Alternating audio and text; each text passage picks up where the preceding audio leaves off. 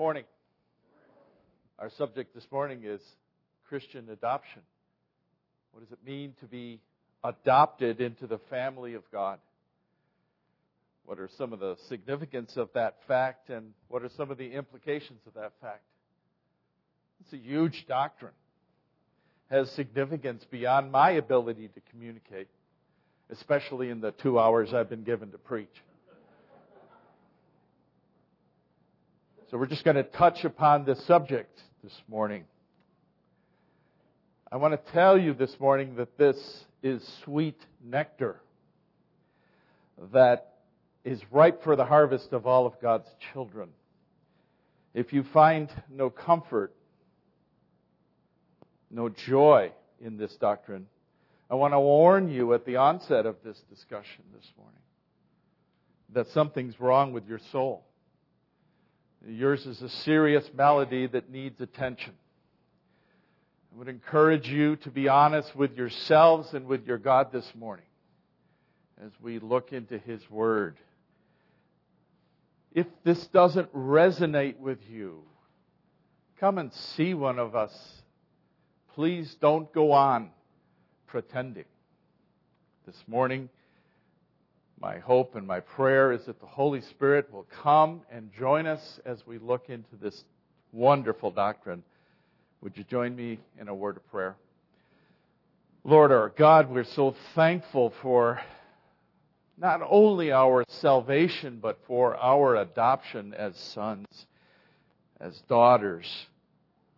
That as we just read in Romans, that we can cry out to you, Abba, Daddy. What a privilege we have.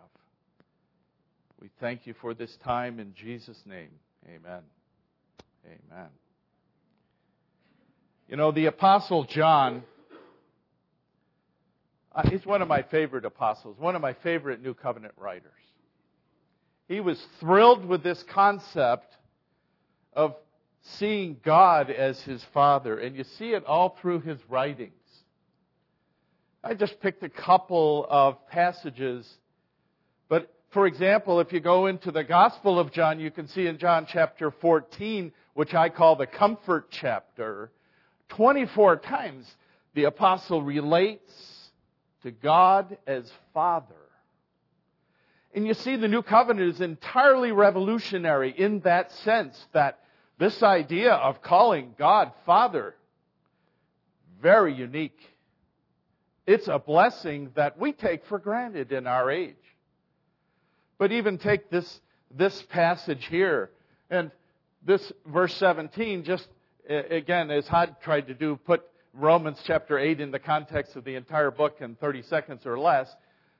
This is that, uh, you know, I'm, I'm, I'm thinking that most of us are familiar with this passage, but in case you aren't, this is the time when Mary has gone to administer uh, some post death rites on Christ's body. And she finds the tomb empty. Remember? She's greeted by two angels, and, and uh, suddenly she's greeted by what she thought was a gardener, and she suddenly, uh, by the exchange of words that took place between Mary and Jesus, she realizes that she is the very first human being to see the risen Lord Jesus. It's a great passage. But look at the great words that are contained in that verse. Jesus says, Stop clinging to me. I love that. Don't you love that? It expresses the heart that was overflowing, burst forth with joy that she was able to see the Lord again. Stop clinging to me. For I have not yet ascended to the Father, but go to my brethren and say to them, I ascend to my Father and your Father, my God and your God.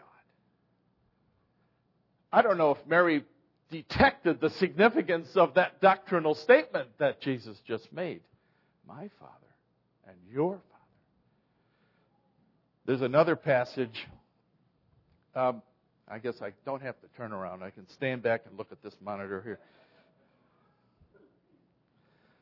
John, in his first epistle, this wonderful verse. See how great a love the Father has bestowed on us that we should be called children of God.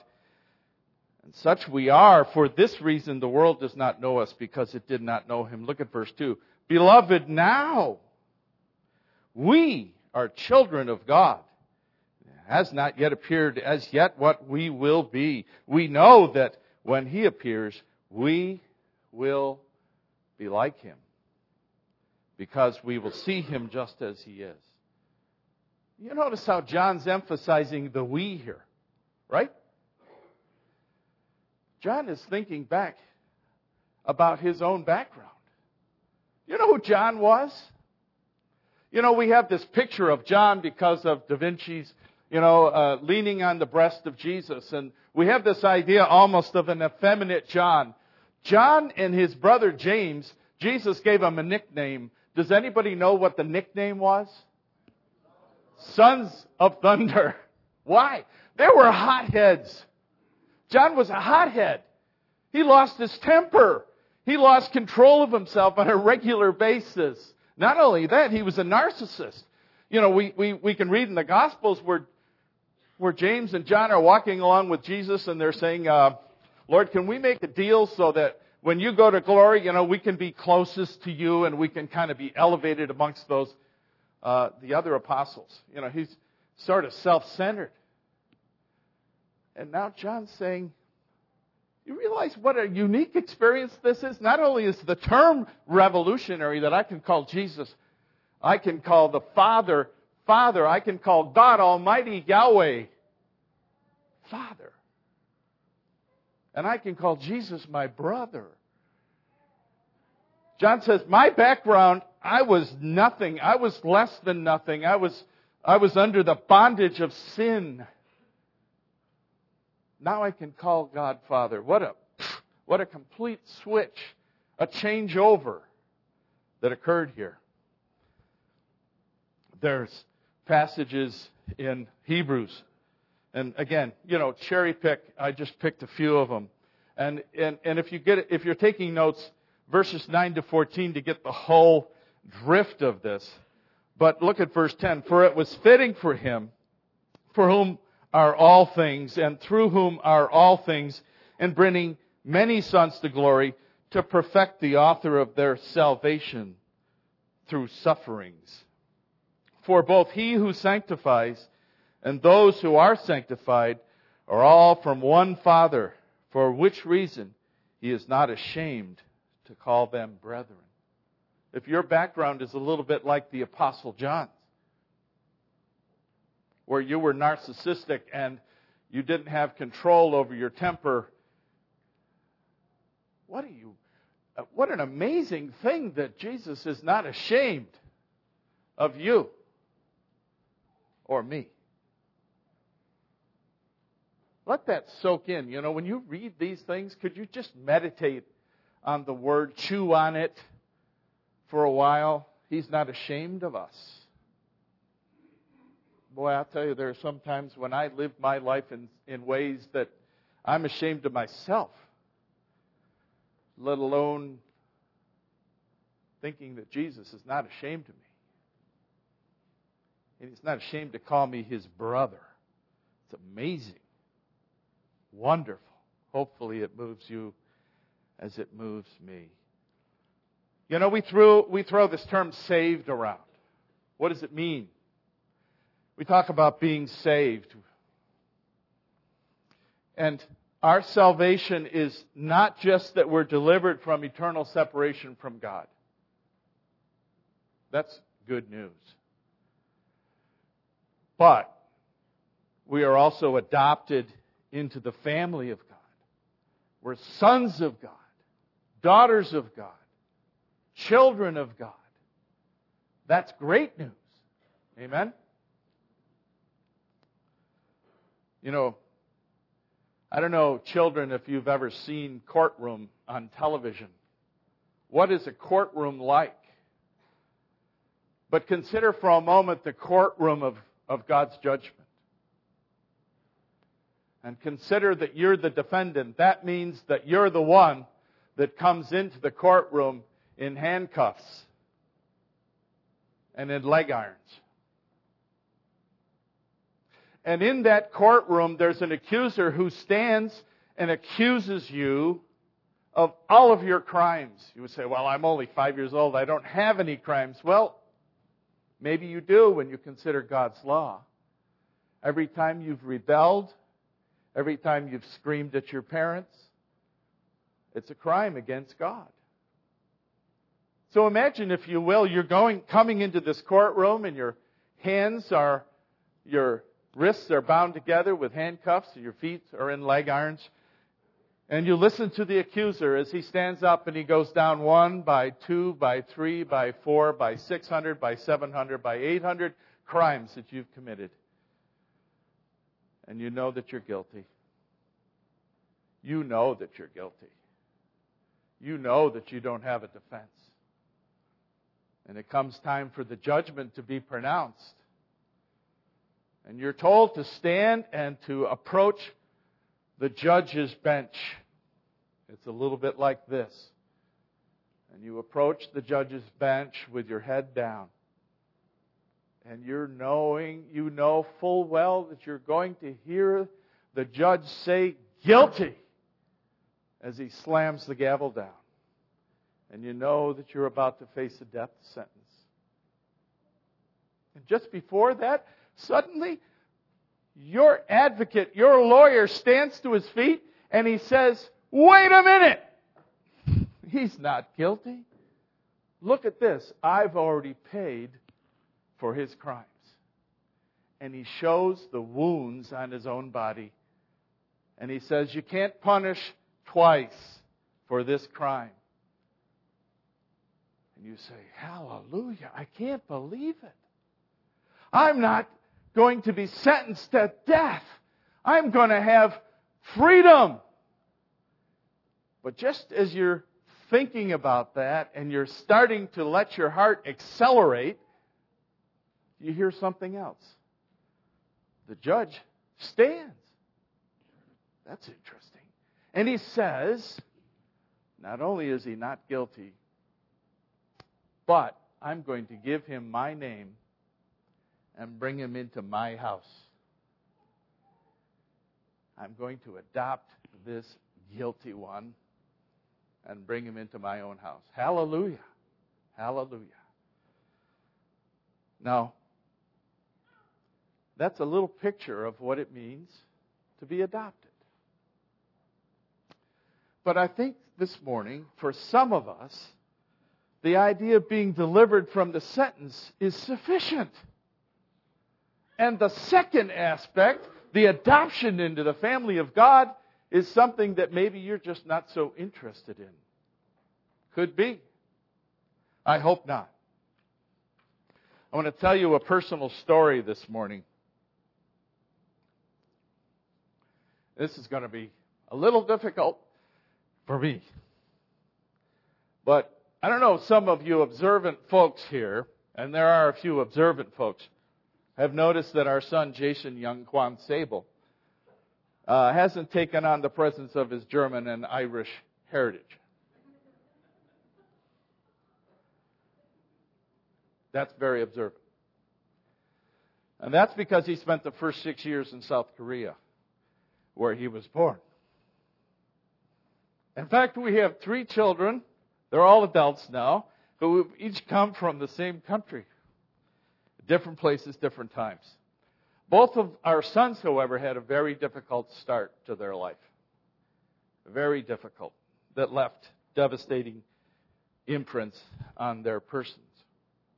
Our eldest son, William Kim, uh, was abandoned at an early age. And he was found living on the street out of garbage cans He was placed in an orphanage somewhere around four. Don't know really how old he is.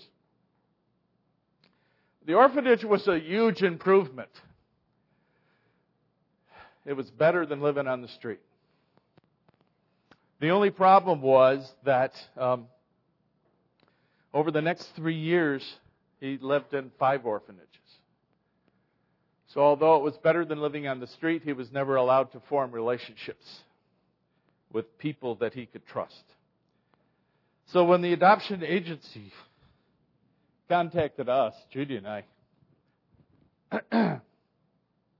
they sent us three pictures. The first one was when he first came into the adoption agency, the orphanage. And then the next two were in subsequent years. And what we saw in those pictures told a progress of, told us a story of a progression of hopelessness. And although being delivered from the streets and put into a place where he had food, he was not in a family. He was not part of a family.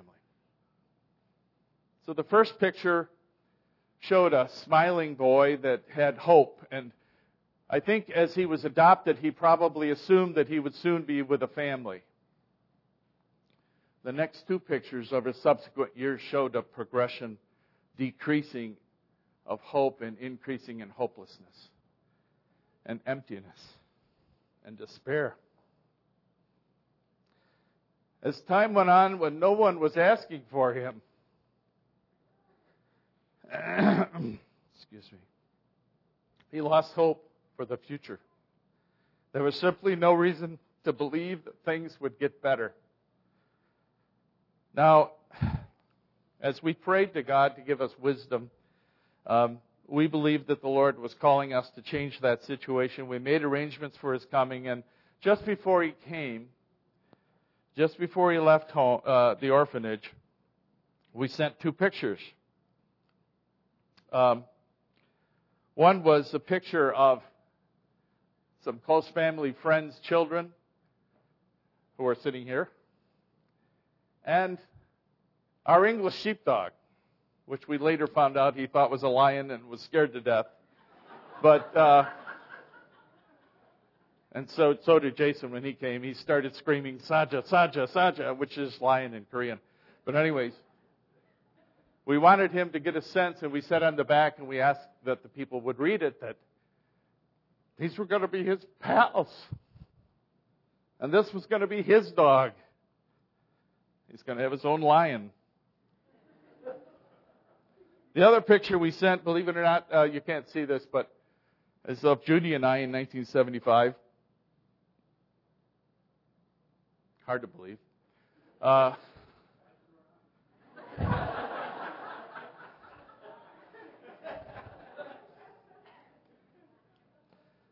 Later, we found out that his first impression was that we had huge noses and big eyes. and he's right. But upon receiving the news that his uh, adoption was imminent and handed these pictures, uh, he boarded a 13 hour flight to come to New York City where we would meet him. And when we met him, his escort they had an adult escort for the older children. He told us that William never let these pictures out of his hand. He even ate, holding on to the pictures with one hand. And he went up and down the aisles up the airplane, showing everybody our picture. Sorry about that, you know because he was so excited about having a family. It meant something to him. He had hope for the first time of a new life. William Kim was excited about his new family. Were you ever that excited about your new family? Was there ever a time when you felt that kind of exhilaration and joy about being adopted into the family of God? Are you excited still?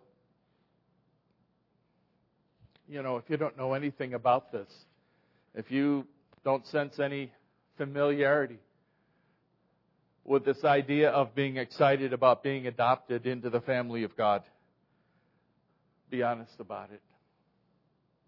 Come and talk to one of the elders here. Talk to any of the brothers. The significance of our adoption is clear.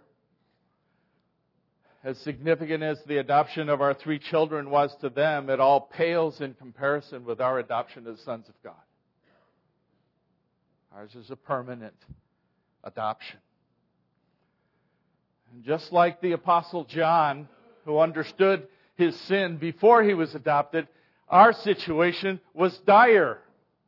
I don't, I don't have to draw your attention. I don't have to have you turn to Ephesians chapter 2. But in Ephesians chapter 2, verses 1 through 5,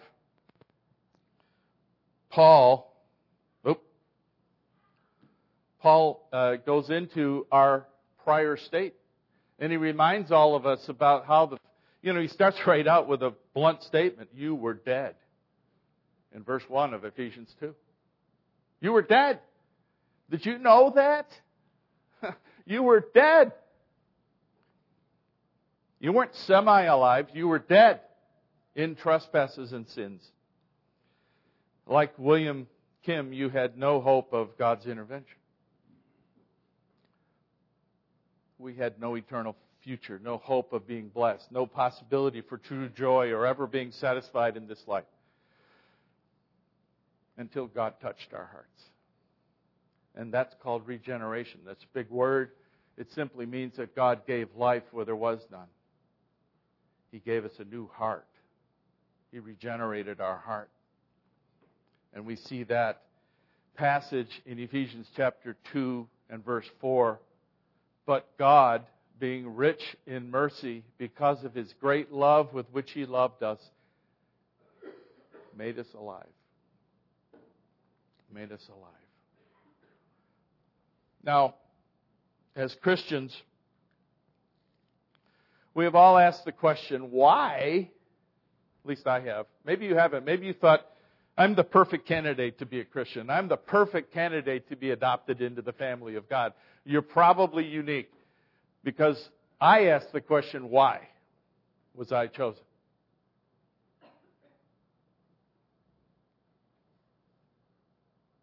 I used to pride myself at being able to swear for 10 minutes without repeating myself.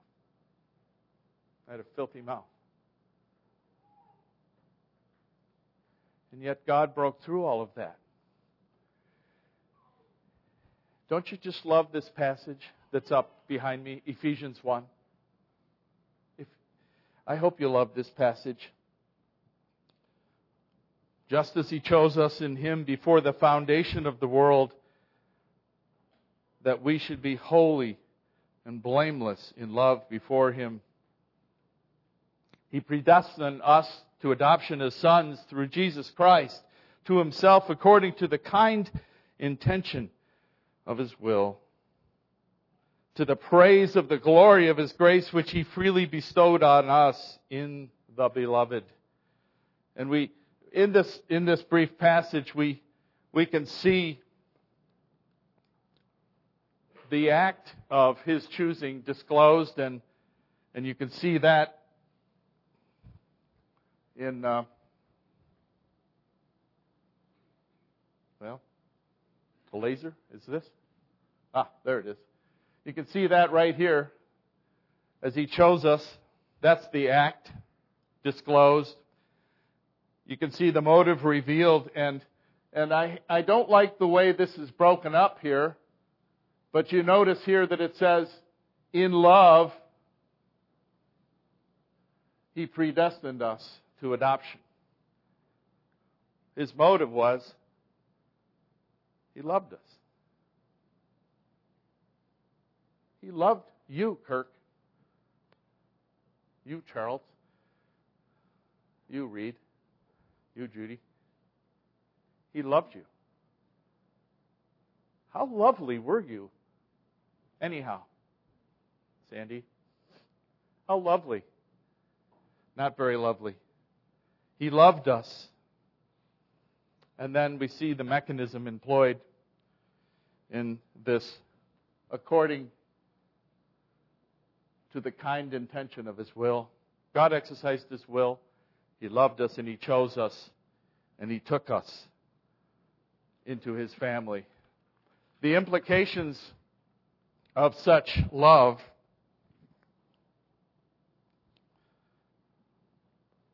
Oops. Sorry about that. The implications of our adoption are also clear, and we see them in that same text that I just showed you in Ephesians chapter 1 and verse 4. And it's simply this when you see the word that in a passage or for, there's an explanation. As Hod said as he read the scriptures, when you see the word for, it connects to something. But in verse 4, in verse 1, chapter 1, verse 4b, that we should be holy and blameless. The implications of our adoption is that it impacts our life. We should be holy and blameless.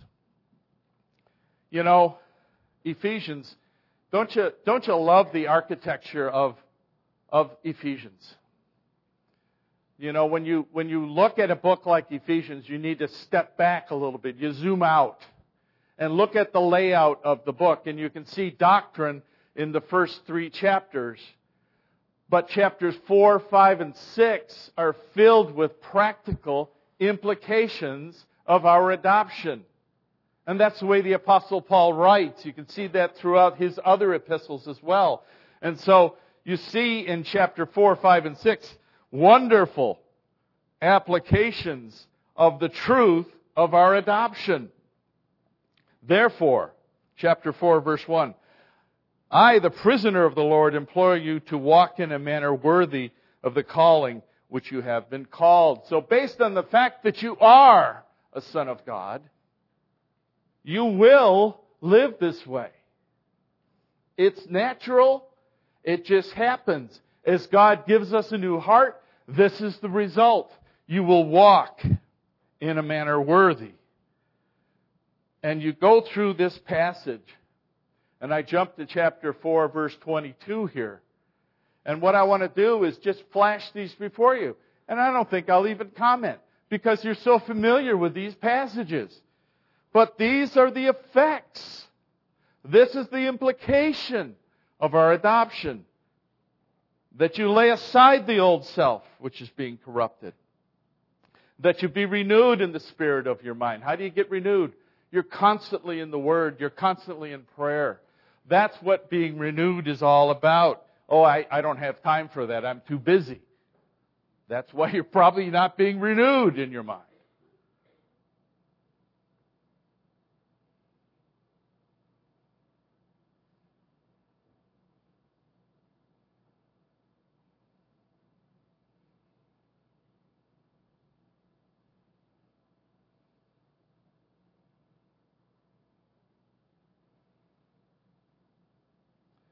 Does of that hit you when you read those? Does that strike you? Is that the way you live? Are you still living like this? Are you still stealing? Are you still filled with malice and envy? Are you still filled with anger? Is this the way we should or could describe you? Look at chapter 5, verse 1 be imitators of God. You see the therefore. After he goes through that whole list of don't do this, be this, be that, be that, don't be that. He says, therefore be imitators of God as what? Children. Children of God. Children of God. And walk in love, just as Christ also loved you, gave himself up for us an offering and a sacrifice to God is a fragrant aroma. Has anybody heard anything new there? Anybody heard anybody in I bet you even folks that aren't familiar with the Bible, they haven't heard anything new here. This is not new.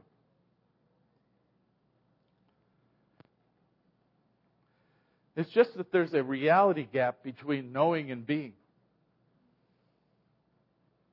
I called it a reality gap. I don't know if that's an appropriate term, but it seemed to work for me. And that's when you know something, but you're not living something. In the secret of your own quiet area, you're not living this way. A reality gap. I think this reality gap is a malady that's rampant in the church. I'm not picking on our church, I'm talking about the church. And the reality gap, gap can drive us to some unique behavior patterns. Some, uh, I called it unique because I couldn't think of a better word, but maybe bizarre would be a better word. And I see this especially in Christians that have been Christians for a very long time. It can drive us to become practical hypocrites who say one thing and do another.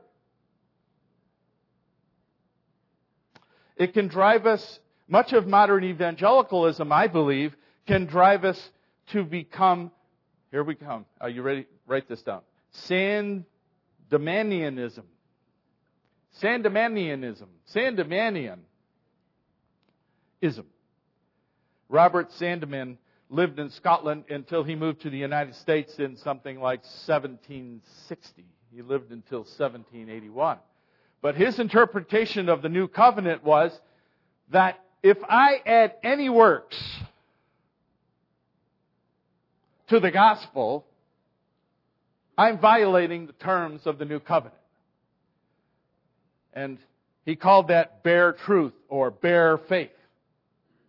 And there's been some recent writings amongst recent folks like Martyn Lloyd-Jones, etc., that believe Sandemanianism, Robert Sandeman, is, is coming alive again. And the idea here is simply this. It's mental assent. You hear the gospel, you believe the gospel, but it doesn't impact the way I live.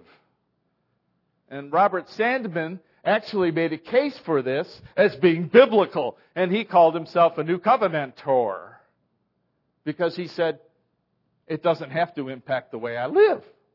And this is frankly the difference between Islam and other faiths. Islam is outward and it has no perspective on the attitude of the heart. It's all about what I do with my life. It's not about what I am. And mental assent is a temptation for all of us that says, oh yeah, I believe it. And then I go about my life like everybody else. And I go back to that Ephesians 4 text, and I'm there, man, on a routine basis. It can also drive us to compartmentalization, sort of a Christian schizophrenia And this is where I keep my religious life and my secular life separated. I am one thing at church and I am entirely another thing the rest of my day and or the rest of my week. Compartmentalization. And again, I've seen this because I've been a Christian for 40 years.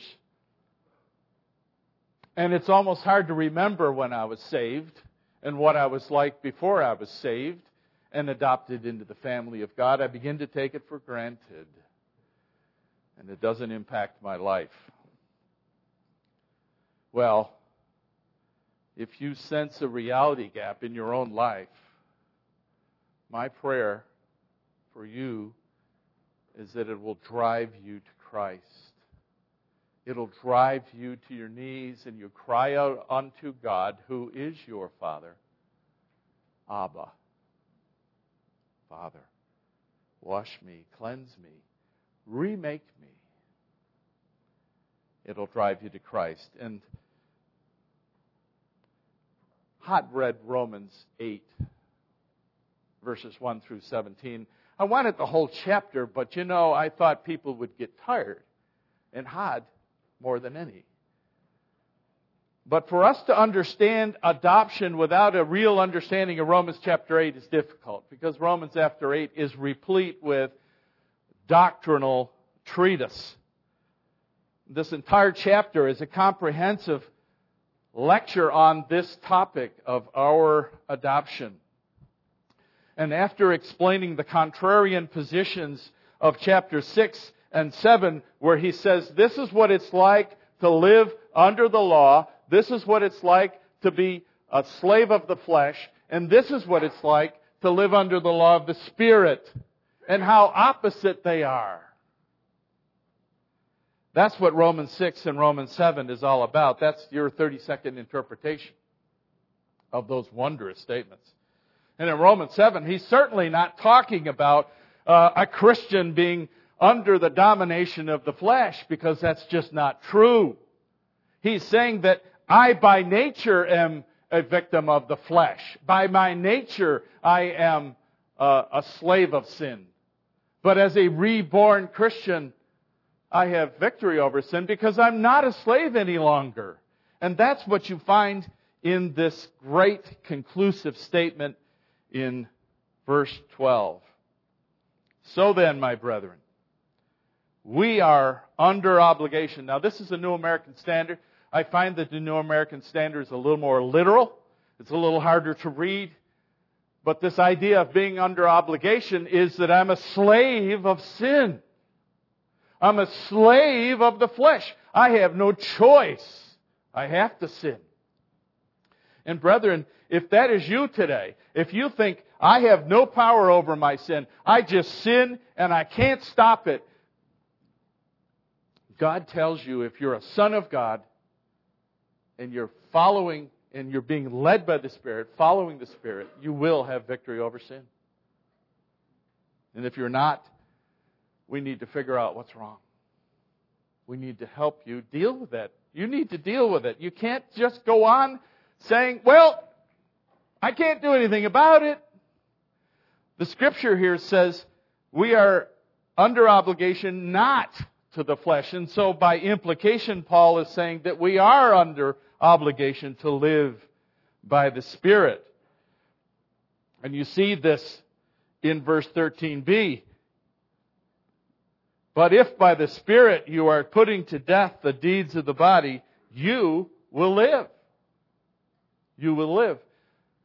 You say, well, I've tried to put to death this, this uh, sins of the body, but I can't.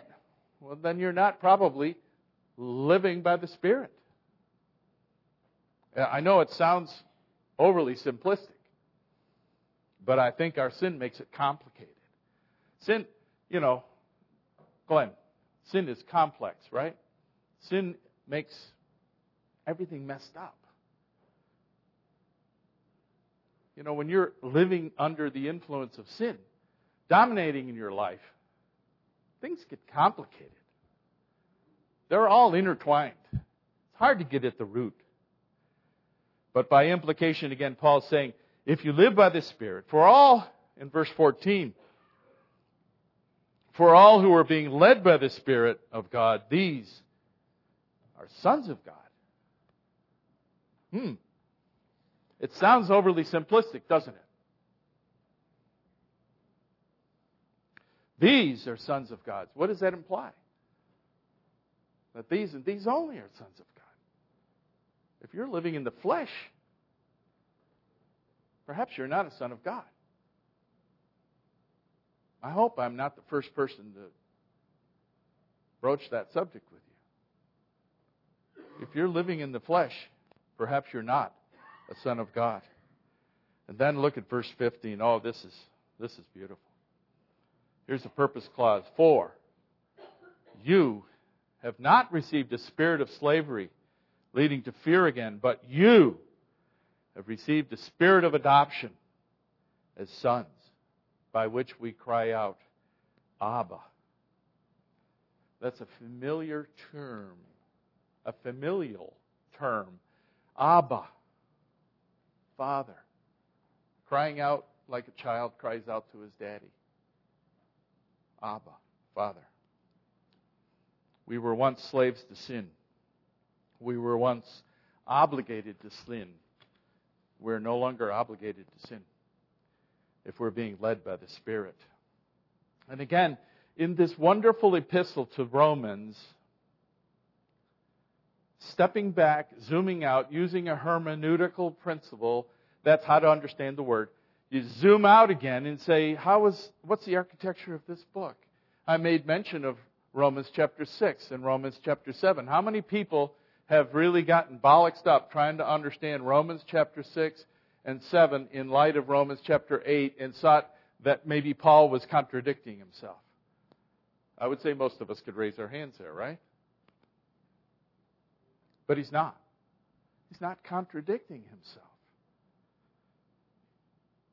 Paul is dealing with this dichotomy between six and seven, two different mindsets. One results in a spirit of slavery, the law of sin and death, and the other with the spirit of adoption, which is under the law of the spirit in life. He's dealing with two different kinds of people.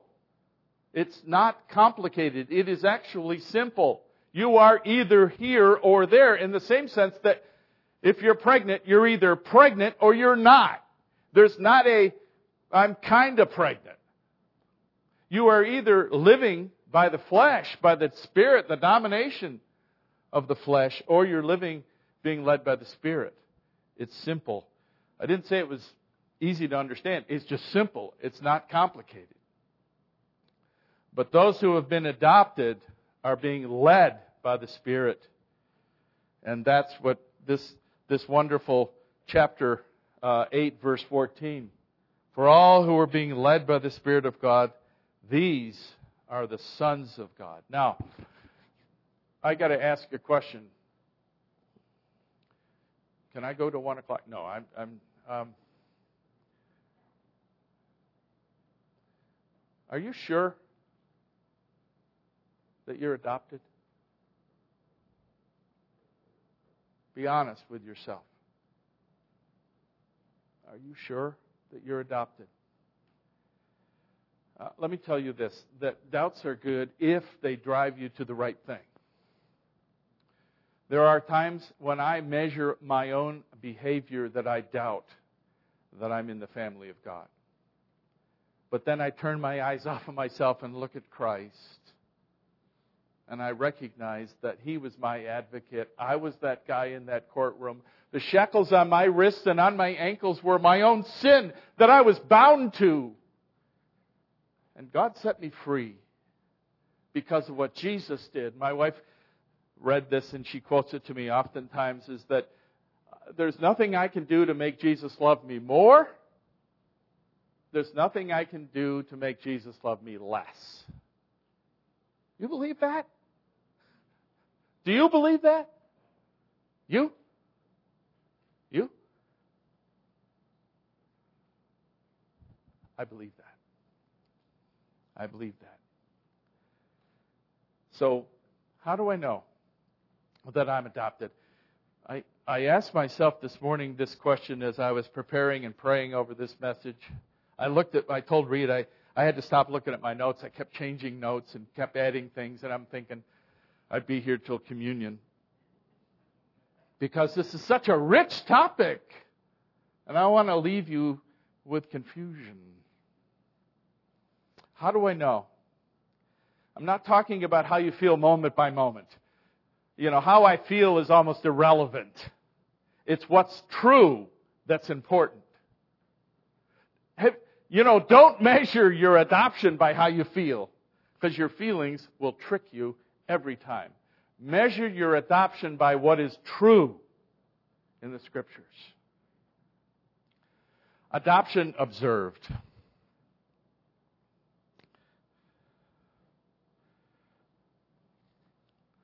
Um, there are three things that I want to say about adoption and how we can observe it in our own life.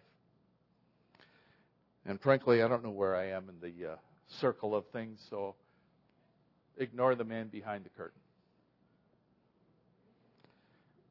First thing is it creates a childlike confidence and affection.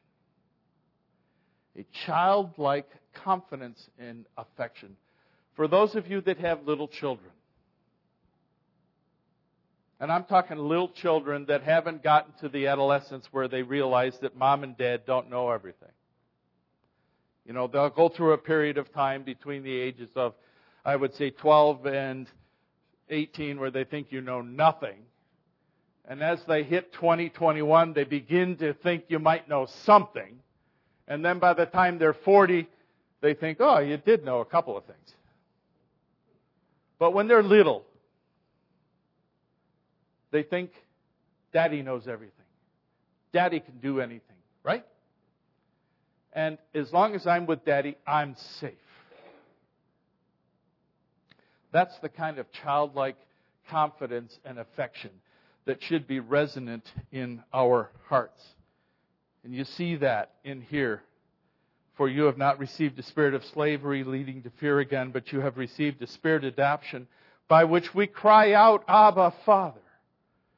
When we're in trouble, what do you do? When you're in trouble, what do you do? What's the first thing you do when you're in trouble? I called President Obama and I asked for help. you cry out, Abba, Father. And there's a text in Galatians chapter 4, and again, if you're writing, you can look at this later. But because you are sons, God has sent forth the Spirit of His Son into our hearts, crying, Abba, Father. If you never cry, Abba, Father, if you never cry out, if this is just something that you've never done, then I doubt if you're being led by the Spirit because the Spirit will lead you to do that, to cry out, Abba, help. Observable childlike dependence and humility before God. Number two, it promotes a childlike obedience to God a childlike obedience, and I mean, uh, kids, um, I, I, I know something about you, children. You're not always obedient. I know that because I had three and I have two granddaughters that aren't always obedient. But there is a general trend of childlike obedience that is a general tenet of your life as someone who is a son of God. There's a wonderful little illustration in Matthew chapter 14. Write this down. I'm not going to look at it. And it's the event where the disciples are in the boat and Jesus is walking on the water towards the boat. And they're all scared to death, right? You know this text. Everybody know this text. Nod or, or act like you're alive or something. Thank you. Peter says, If it's really you, Lord, tell me to get out. Command me to get out of the boat, and I'll walk on water too.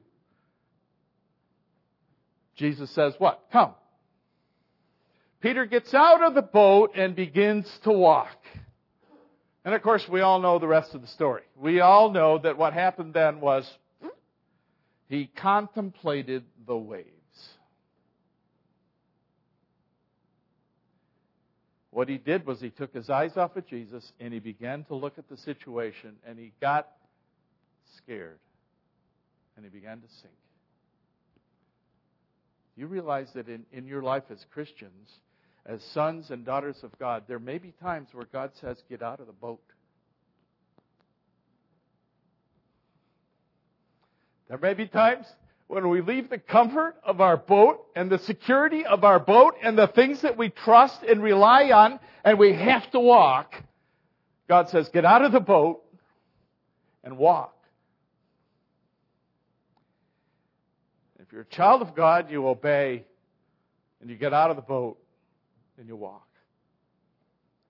Try not to get distracted by the waves. Just walk. Keep your eyes on Jesus.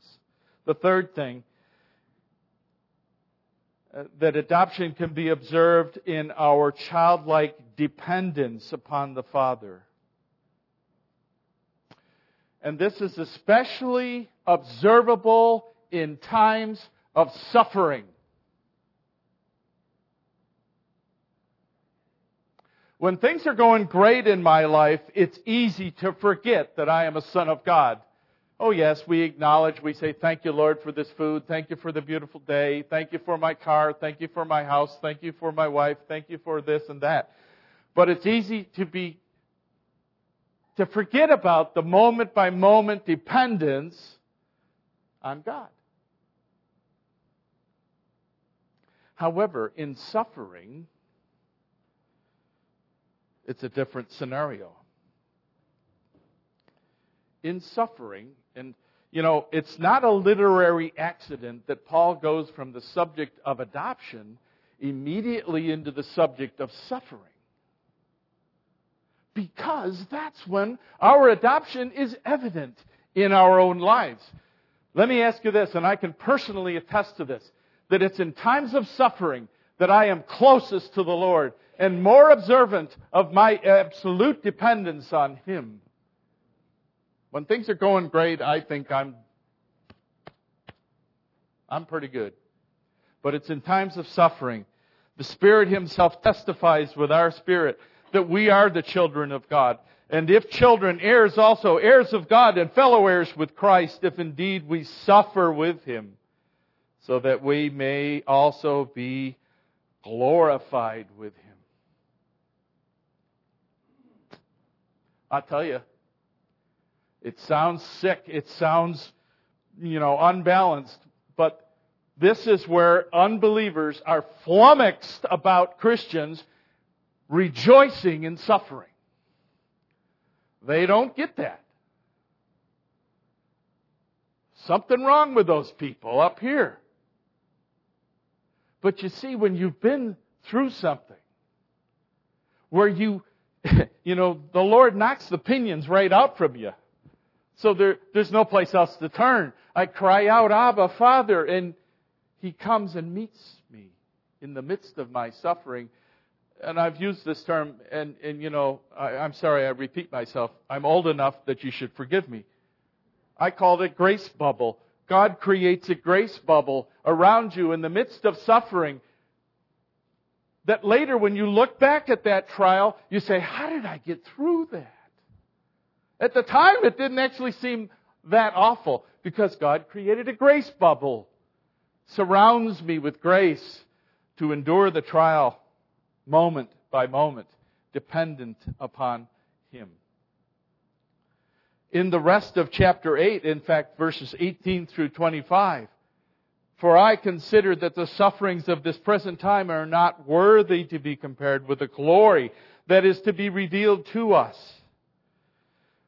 For the anxious longing of the creation waits eagerly for the revealing of the sons of God, for the creation subjected to futility, not willingly because of him who subjected it, but in hope. For the anxious longing of the creation waits eagerly for the revealing of the sons of God. For the creation was subject to futility, not willingly, but because of him who subjected it in hope that the creation itself will be set free from its slavery to corruption into the freedom of the glory of the children of God. You can keep reading in that chapter. And I hope you do. I hope you go home and just look at Romans chapter 8. It is, it is like air conditioning to someone who lives in Florida. It's wonderful. It's wonderful. Just ponder verses 18 to 25. And when we suffer, there are times where we just don't even know how to pray. Have you ever been there? Have you been there? I don't even know how to pray. I don't know where to begin. My top is on my bottom and my you know, my bottom I mean inside is on the outside and I I don't even know where to begin. In the same way the Spirit also helps our weakness. For we do not know how to pray as we should, but the Spirit Himself intercedes for us with groanings too deep for words. It's a marvelous, sweet experience as a Christian to go through suffering where we learn to depend upon God. Amen? So, our adoption is most likely to be manifest in times of suffering. And there's one more text that is just oodles of sweetness. It's 1 Peter chapter 1. Verses 3 through 8. Blessed be the God and Father of our Lord Jesus Christ, who according to his great mercy has caused us to be born again to a living hope through the resurrection of Jesus Christ from the dead, to obtain an inheritance which is imperishable and undefiled and will not fade away, reserved in heaven for you, who are protected by the power of God through faith for a salvation ready to be revealed in the last time. In this you greatly rejoice, even though now for a little while, if necessary, you have been distressed by various trials. Why is that? So that the proof of your faith, being more precious than gold which is perishable, even though tested by fire, may be found to result in praise and glory and honor at the revelation of Jesus Christ. It's all about legitimacy. This is when we find out if we're really sons of God. God puts us into situations. He's not out of control, you know. He is sovereign. We're, these situations, and, and if you kept reading in Romans, you know, you get to that great verse at the end of the chapter, right? We know that all things work together for good. These are situations that are purposeful that come into our life. Painful, yes, but purposeful. That we might be proven to, le- to be legitimate as sons of God. I want to give you a another illustration because adoption on this earth is emblematic or, or an illustration of adoption in heaven. Several months after we brought William Kim into our home in 1976, we had a great time. We learned enough English to be, or enough Korean to be dangerous, and he he learned some uh, very distorted English. But anyways, uh, we we communicated. We thought things were going very very well. We thought he had the idea. We thought he's getting it. He knows what he that he's now William Sabel. We thought he understood that everything we had is his. And one evening, when we were tucking him in, I noticed a pile of crackers underneath his bed. He had been hoarding food under his bed. Now, why would he do that? Our house was 947 square feet. He wasn't that far from the refrigerator. Why would he hoard food? Because he wasn't really sure that this was all going to work out. He wasn't really sure that he was really a Sabel and that he was a permanent part of our family. And I wonder how many times we're like William Kim, where we're hoarding crackers under our bed because we're not really sure that we're adopted. We're not really sure that we're the son or the daughter of a king. That our Father owns this place. Our Father owns this place. But we don't act like that. We stockpile things that we think we might need for later, right? We're protecting our pride because we think we might have to prove it to somebody that we're not worthless. So therefore, you need to know something about me. I went to school for nine years and I blah, blah, blah, blah, blah, blah. In the eternal span of things, that's worthless.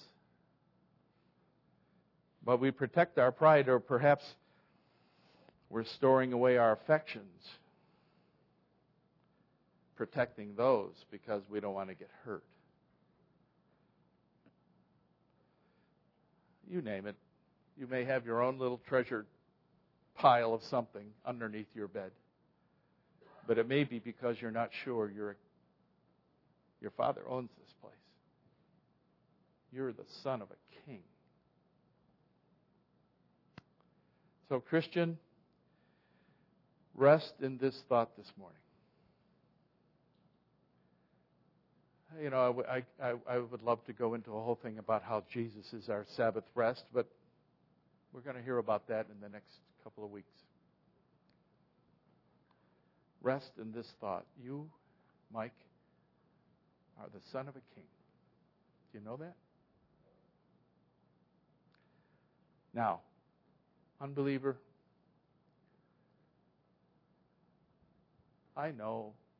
I don't know y'all, and I'm trying to get to know y'all. And please don't panic if Teresa calls you and says you, that Al would like to come into your home. I'm not coming in with a baseball bat for church discipline. I just want to get to know you. And sometimes that's the only way to do it because you're not free for lunch or for coffee. But over the next several months, you're going to get a phone call from Teresa who's trying to book my coming around and getting to know you.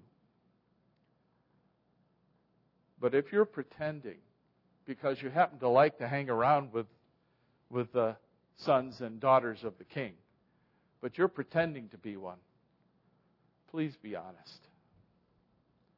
Please be honest, and we'll pray with you and we'll try to help you see the glory of Christ. It's our job to lift him up in front of you and have you taste and see that he is good. He is good. Stop pretending. Stop hoarding crackers. Your king is calling for you to be forgiven and adopted. Run to him and throw yourself on his mercy. Let's pray. Thank you, Father. Thank you so much for your truth. Thank you for your word because we know your word is true. And we ask now, Lord, that you would take this and bury it into our hearts, that we might find no comfort in anything other than the safe haven of being part of your family. And we thank you in Jesus' name. Amen.